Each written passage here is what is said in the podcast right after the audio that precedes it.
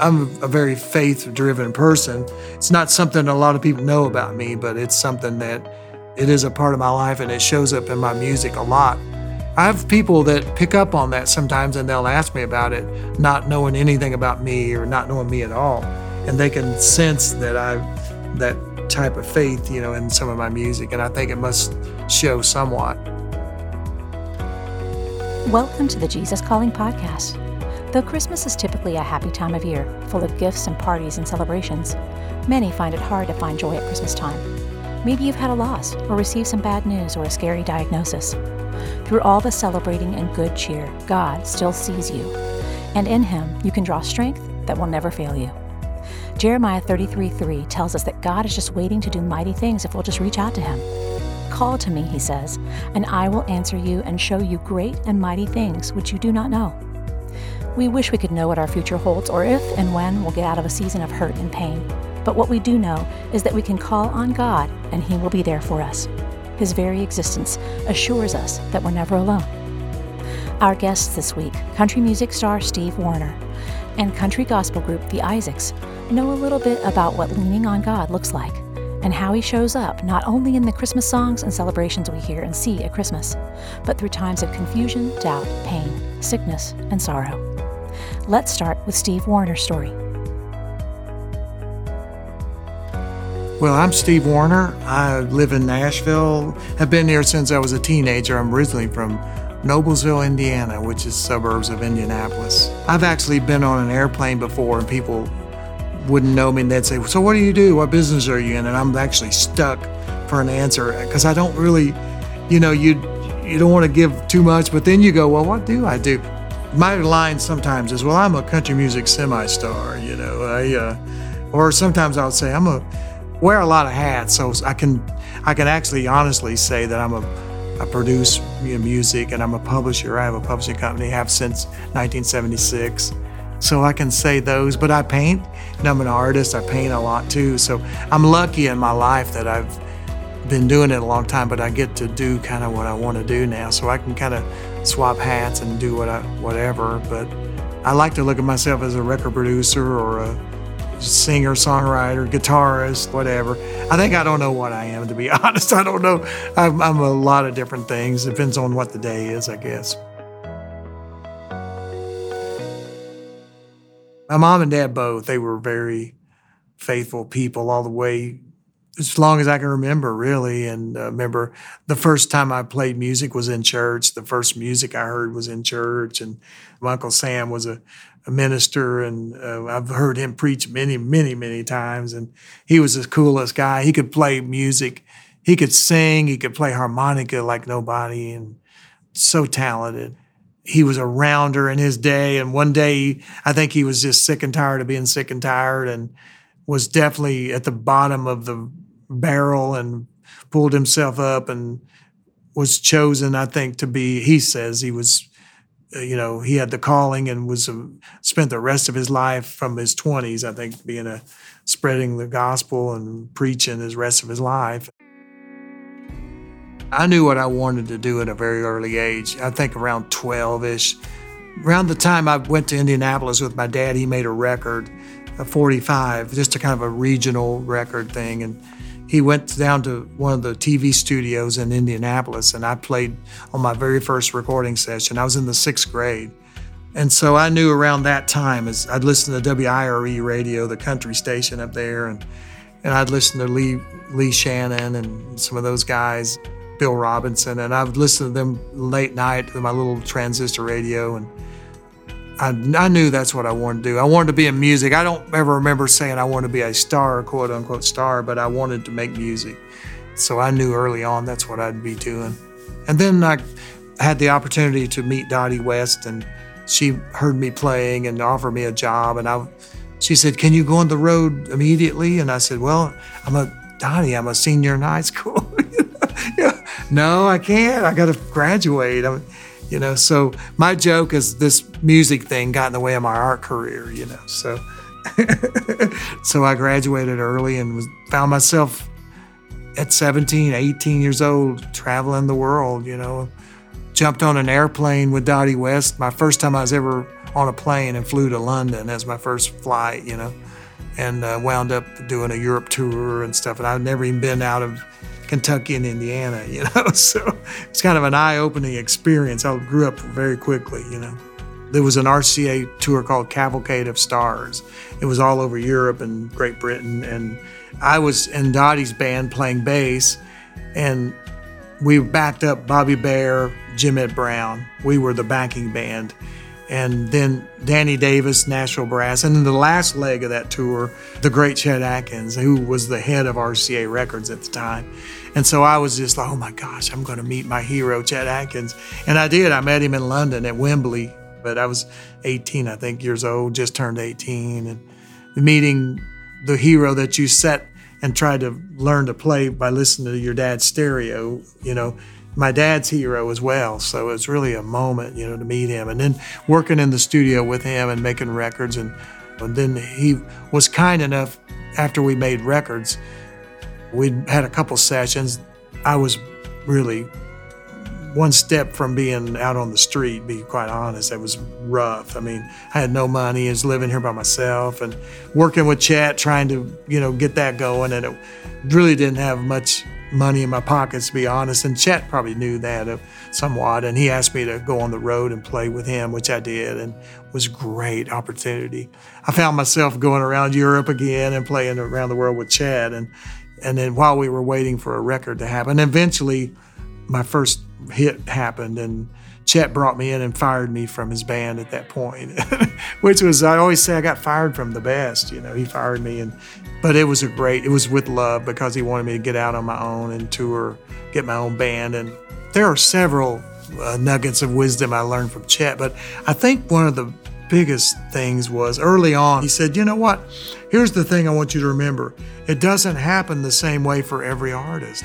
He says, the thing you need to remember is just keep working hard, do what you do, be yourself, and don't ever give up. And he goes, it'll happen. He goes, it just doesn't happen the same way for each artist. And, and that really meant a lot to me.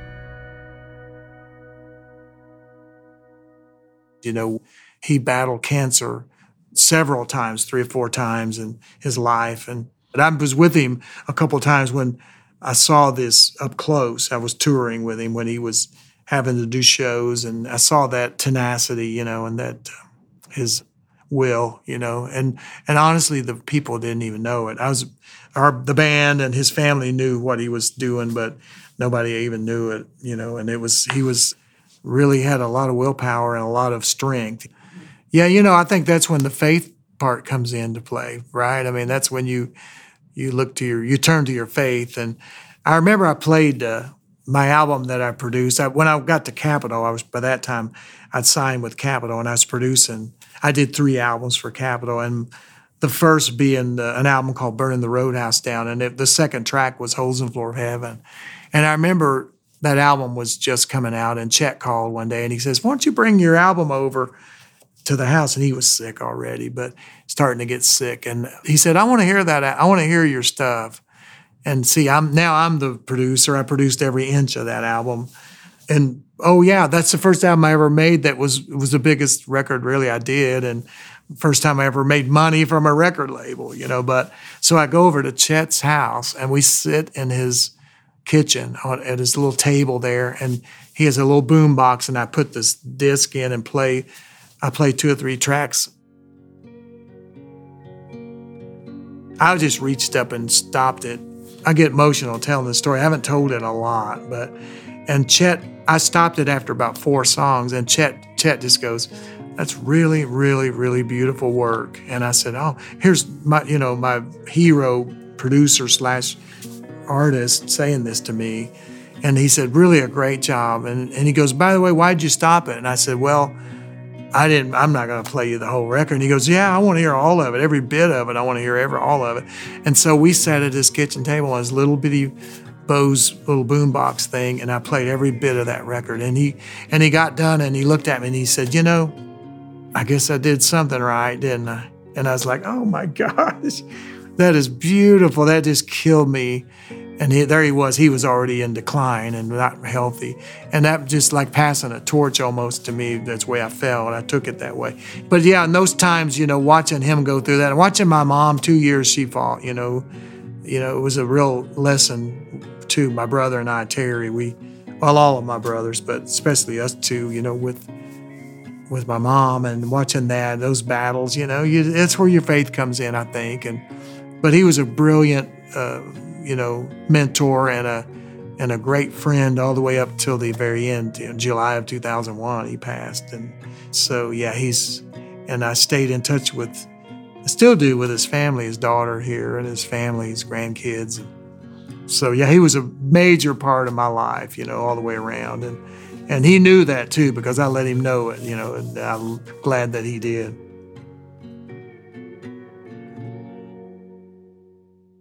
Yeah, this it's been very difficult these past few years. It's been crazy, and I don't know that I've seen in my personal experience. I know a lot of people would concur, but I've not seen a lot of this at this point. My son's best friend passed away right at COVID. He died by himself. No one could even go in because of the quarantine situation and all. So so many of those things happening, and some lost some really good friends to COVID early on, and a couple of them, you, I would talk to some of my other friends, and I, they would say, "Yeah, I heard so and so, you know, may have COVID." And it seems like the not that you're keeping count, but I remember I was just kept having a lot of friends that were very close to me that I'd either lost or they lost someone, and it just kept the circle kept closing in and closing in, and so I think at that point I found myself turning to that faith a lot, you know, that we spoke of earlier. And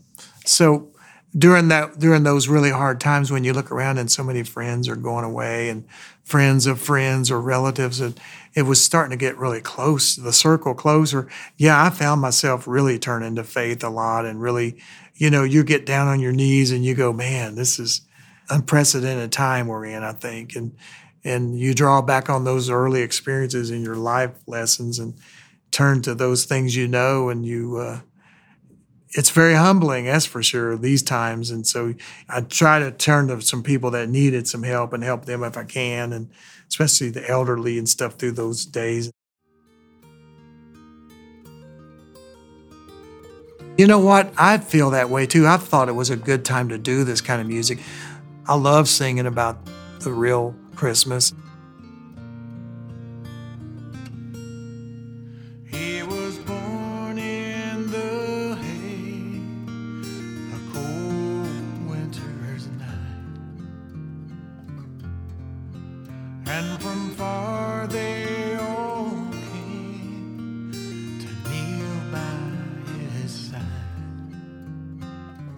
But I'm really proud of this album because it's a little bit of everything. It crosses through the real Christmas stuff. Then it's got the instrumental guitar stuff, and then it's got the stuff that's about family and about being together at Christmas. And so it's all over the map, but it's I love it. It's it's uh, and it does stay in that same feel. So so I'm very very proud of it. it.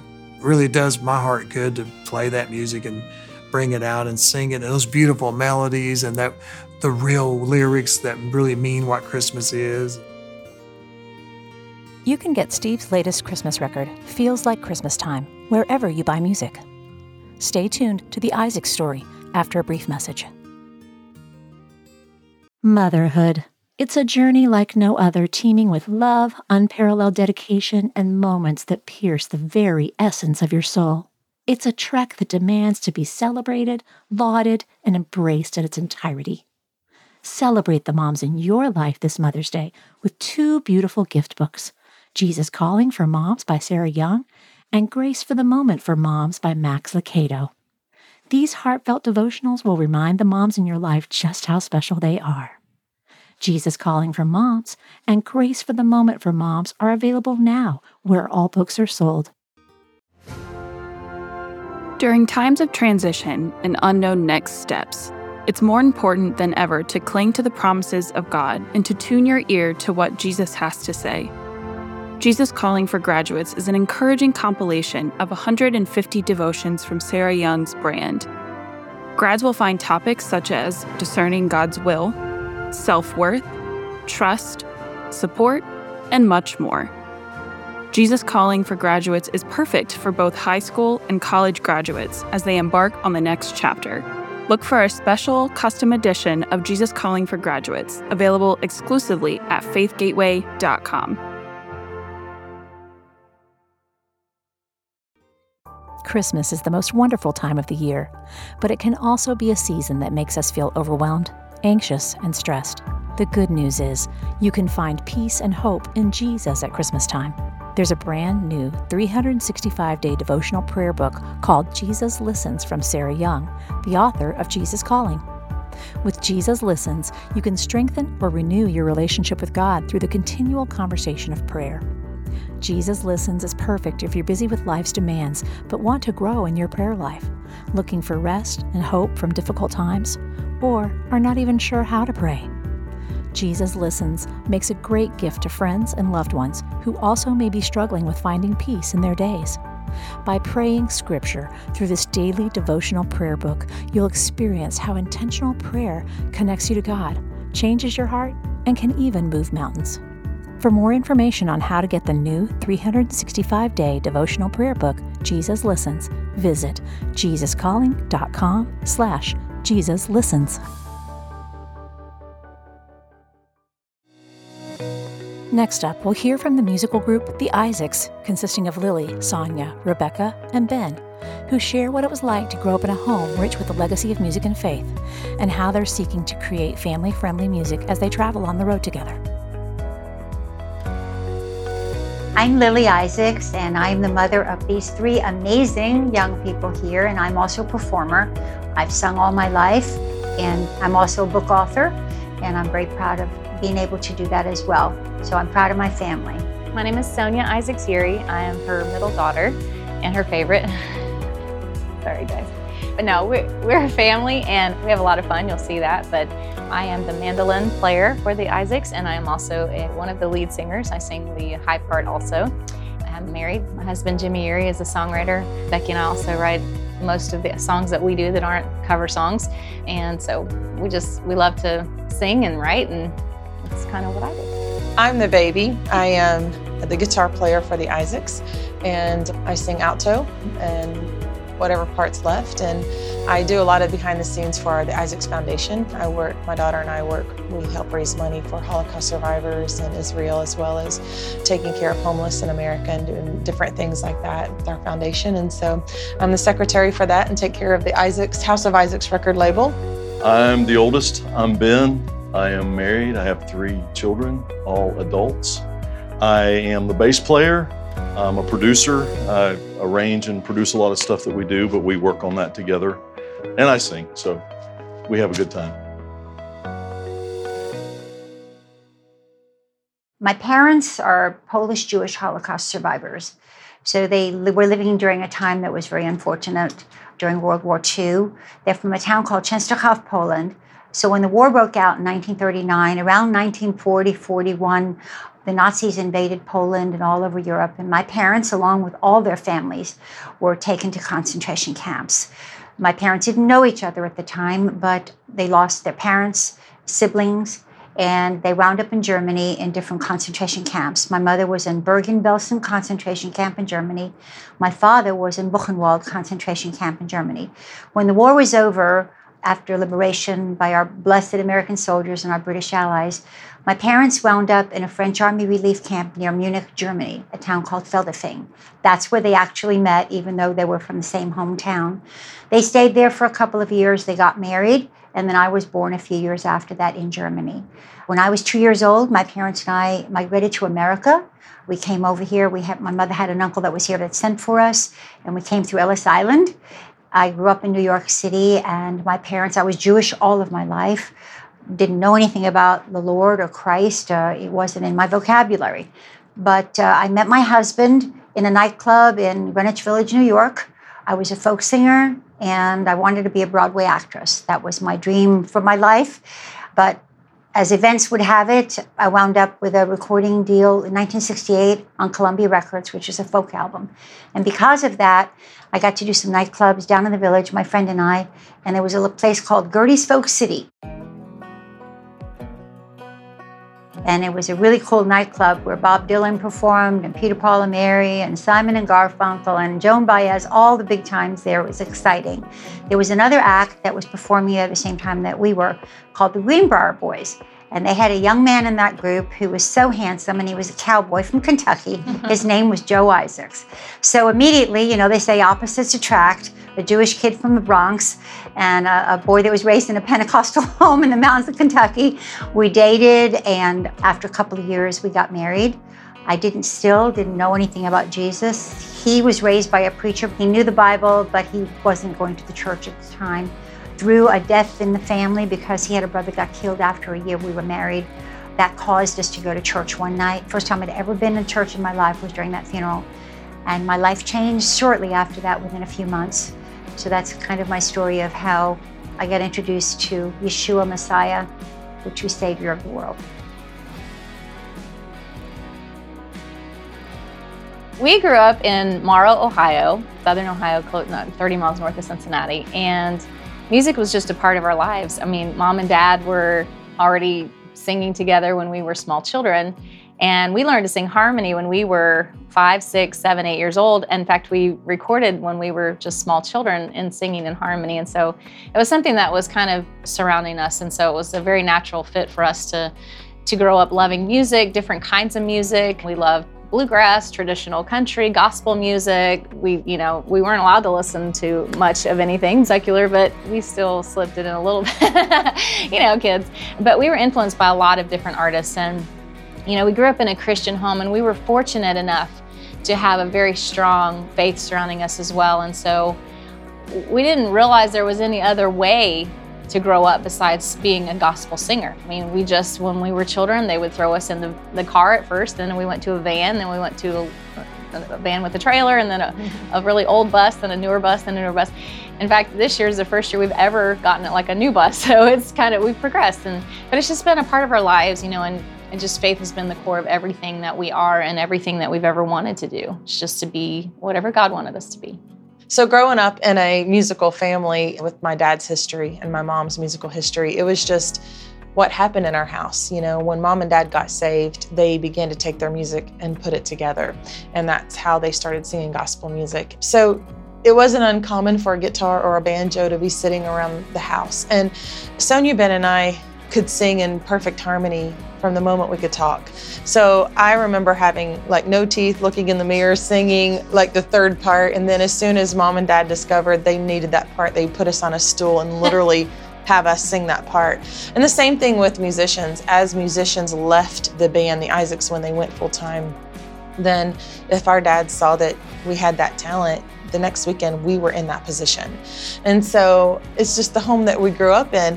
But it's, it's not been probably until I've been older. I accepted Christ when I was a child, and prayer was a, a big part of our home. It was part of our daily life. Our parents prayed out loud, and as you can imagine, our grandfather in Kentucky, our dad's side, it's the baby of 17, he was the baby of a Pentecostal preacher, so they prayed three times a day. Literally, they got down on their knees and prayed three times a day. So that was such a big part of my dad's culture that when my mom and dad came together, they continued that tradition.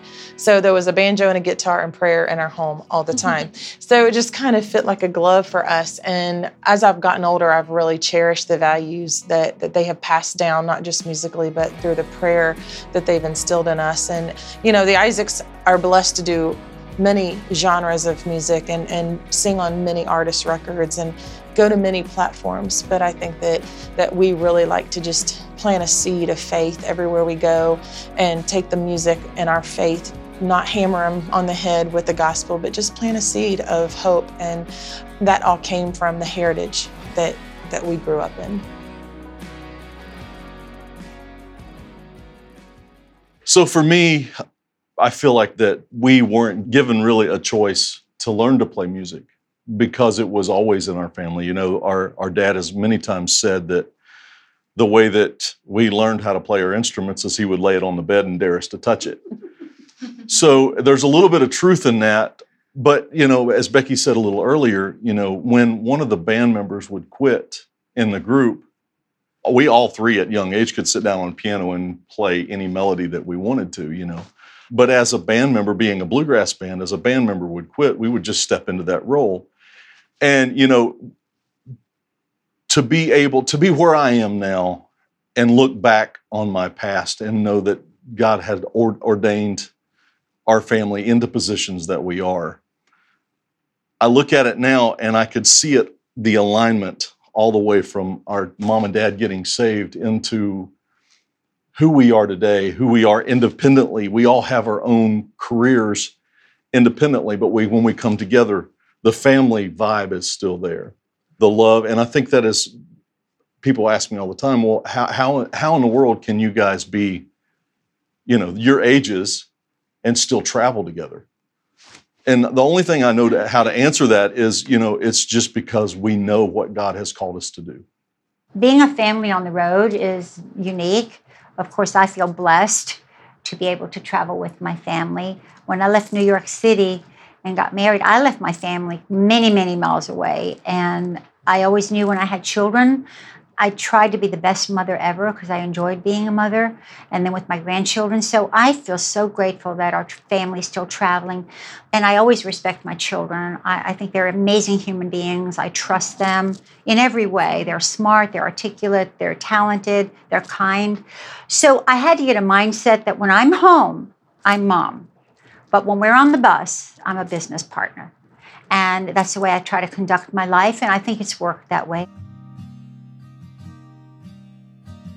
We're so close that you know even when we're not on the road we choose to spend time together. And you know we we know how blessed we are to have each other to i mean it's very unusual to spend three or four days of your life with your siblings and your mom for your whole life. Like not many people have ever done that. And so i guess because we've never known anything different it's just part of us. And you know i think a lot of people envy and respect the tightness and the closeness that we have. We're very good at welcoming in friends into our fold who, you know, a lot of times have never had that kind of a family bond, or maybe they have an estranged family. And they're very drawn to us because I think they see the kind of love for one another in us that they always wish they could have. And we welcome them in and we love them and we become lifelong siblings. We have lots of bonus Isaacs siblings out there. And so, you know, we're, we are very blessed to, to be this connected. We decided a long time ago that we would rather be family than work together. The value of our family was more important than having a career. And, you know, we've seen a lot of groups that we've admired over the years that could not get along. Their talent was amazing, but they couldn't get along. And so it is a healthy balance when we're on the bus. You know, the only privacy we have is that the the closing that curtain and getting in your bunk. And we know if you need your space, don't come to my, don't open my curtain right now. but we we have consciously made that decision when we're stressed out and we're you know we, we, fight like any other siblings but usually we hug it out and just like okay eventually we're i'm sorry i was wrong. I didn't respect your opinion on that. And and you know we pray together too. And so i'm convinced that if you can just lay your egos at the door and pray together then you'll stay together mm-hmm. I would say being a family and traveling together is not easy. We've been in places before where we've where we felt like counseling was good just because of communication. And you know, the thing that I've taken away from that is we all have the same goal in mind. We just have different ways of getting there. In that, we have to respect each other. You know, it's not that my idea is more important than theirs. It may be to me, but theirs is as important to them. So it's you, you got to find, you know, what is the best for everybody. You know, it may not be my idea, you know, and I have to be man enough to go, you know, I was wrong. But there's been times where we've had some disagreements before we go on stage, and we, you know, we'll look at each other on stage and smile through it. Well, I grew up not knowing anything about Jesus. And I told my story about how when I married my husband, about a year into the marriage, he had a brother that was four years older than he was, 27 years old, died in a car accident tragically one night right around Christmas time. And he had uh, four small children at home. It was really sad. Out of 17 children, nothing had ever happened like that in the family. So, of course, everybody was upset and grieved. And so they had a funeral at the church. And I knew I had to go. I'd never been in church before in my life, but I knew I had to go. So when we went into that church, even at the funeral, packed full of people that were grieving, it felt like a community. It felt like everybody was just so kind and loving. And of course, there was a lot of crying going on. It was a very sad time. And I saw a glimpse of what it was like to have a community of people that prayed together or stuck together through stuff. Even though when I go to the synagogue, it was a totally different experience than that. The synagogue is different, you know, you worship differently and you don't have a relationship one on one like you do in a Christian world. Anyway, after the funeral was over, a day later, my sister in law said, Let's all get together at Delmer's home church. That was my brother in law that died, and just be as a family before everybody goes back to their own states. Well, I really wrestled with that because I knew that my parents wouldn't like it and I didn't know how to feel about it, but I knew I wouldn't be much of a spouse or family member if I didn't go. That night, we went to church and it was the converted garage probably held about 100 people, so you couldn't really hide. But I sat in the very last pew, and my husband was on the other end of the pew, and I felt like putting a coat over my head. I was ashamed, I didn't know what to do. And during the service, with all the singing and, the, and people were loving on each other, it just felt like something was in the atmosphere. I knew it was conviction, but I didn't, I didn't know at the time what it was. But that night, when the pastor got up and made an invitation for prayer, I didn't know what to do. I didn't know how to pray. But somehow, I got on my knees right back there in that little wooden pew by myself, and I didn't know the words to say. I couldn't say, Lord, forgive me my sins, because I didn't know I was a sinner. I didn't know how to say, save me. I didn't know I was lost. So I just got down on my knees and I cried. But you know, I love to say this the minute my flesh hit the floor, God already knew my heart. He knew I was open to whatever He had. And it was a process, it really was. When you come see an Isaacs concert, it may be here at the Grand Ole Opry, or it may be at a bluegrass festival, or it may be a church, or it may be a Gaither event, or you know, it may be at Third and Lindsley downtown or something. We sing the same same songs everywhere we go. You know, we've been very, very cautious in our career to choose songs that are a representative of good lives, good, good family, good, good morals. So I would say that I think that choosing the type of songs that you sing and knowing that you can sing them anywhere makes a big difference and then how, how you can spread the word and the word of hope because you know we may do song about grandpa and then follow it with amazing grace you know you never know I always like to say we're pretty transparent, you know, as as a family. I think people can identify with the truth. They can identify with letting the walls down and just letting you be part of the mistakes or the or the things in our life. So we're pretty the healing. Yeah, I mean we've all battled sickness or addiction in our family. We've battled divorce and all these things. And some people think that hiding it from your fans sets them above or, or apart or or whatever. I don't know what they're how they feel. I know for us, transparency has worked because if they feel like they can identify with you, then you automatically have a place in their heart. And so through the years, Sonya and I have, have literally written songs of, of people's stories that they've come to us and our life stories. And any good ballad you hear that we're crying on, you can pretty much have a glimpse into the look of our life that day when we wrote the song. And so we choose those songs because we feel like if our home is going through it, then most likely their home is going through it. And so we find that transparency is the best way to spread our music. I like to say too that has been said we've had the opportunity and been blessed to sing at so many really non-churchy type venues and places that typically welcome in you know more secular artists and country artists and sometimes you know being jesus is the only jesus that they ever hear or see And sometimes the songs that carry the message of hope and peace and the gospel of Jesus, the songs is, is the only message they'll ever hear. They wouldn't dare go to a church. They've been wounded by a church or a church member and, or a Christian. And they're sitting in an audience and they're watching an Isaacs concert and they can relate to some of the songs we sing because they might be familiar songs. But then when they really get to know us, they really hear our hearts. And like we do love to share what God has brought us through and his faithfulness and everything because he is so faithful. He's been so faithful to us through all the things and so much more. And he still is leading us through. This is a passage from Jesus Always from March 23rd. I am the risen one, your living God. Celebrate the joy of serving a Savior who is exuberantly alive. Rejoice also in my promise to be with you continually throughout time and eternity. These truths can sustain you through the greatest trials or disappointments you will ever encounter. So walk boldly along the path of life with me, trusting confidently in the one who never lets go of your hand. Consider what I offer you myself, forgiveness of all of your sins, for forever pleasures in heaven. This is all so extravagant and lavish that you cannot comprehend it fully.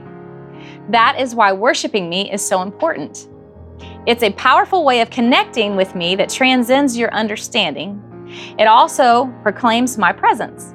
There are numerous ways of worshiping me singing hymns and praise songs, studying and memorizing my word, praying individually and with others, glorying in the wonders of my creation, serving and loving others with my love can also be worship. Whatever you do, do it all for the glory of God, my glory. It's a beautiful devotion. And I love Jesus always. It's sitting literally on my table in my sunroom, and I read it nearly daily when I'm home, always. And I've had encounters in my life where, you know, I would need an answer from God. So I know that that Miss Young, when she wrote these devotions, she spent time praying before she wrote these books because it wasn't that God suddenly put that scripture in the book for me that or that devotion that day.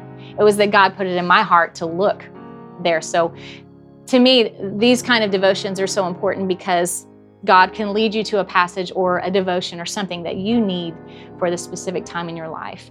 And this is a wonderful one, March 23rd, because we do worship Him and we've found out that we praise our way through pain. Praising God is the key to joy and life. To learn more about the Isaacs and their music, please visit theisaacs.com. If you'd like to hear more stories about calling on God in our time of need, check out our interview with Dave Pittman. Next time on the Jesus Calling podcast, we sit down with legendary Christian singer Amy Grant, who shares how her faith's developed over the years. A beautiful thing about being in the contemporary Christian music community is at every gathering, it's pretty much a given that everybody there knows we are on a journey. We're on a faith journey. We do our best, we fail, we're all forgiven. We're sort of all operating with the same mandate love each other and love God. and so that's beautiful. And to create songs that encourage that in other people, that's good. And the truth is, everybody's on a faith journey, whether they know it or not. Want to hear more inspirational stories of people who have been changed by a closer walk with God? Then subscribe today to the Jesus Calling podcast on Apple Podcasts, Stitcher, or wherever you listen to your podcasts. And please be sure to leave a review, which helps us reach and inspire others with these stories. Plus, if you like seeing our guests as well as hearing them, you can find video interviews available on our YouTube channel at youtube.com Jesus Calling Book, on Facebook, and on the Jesus Calling Instagram page.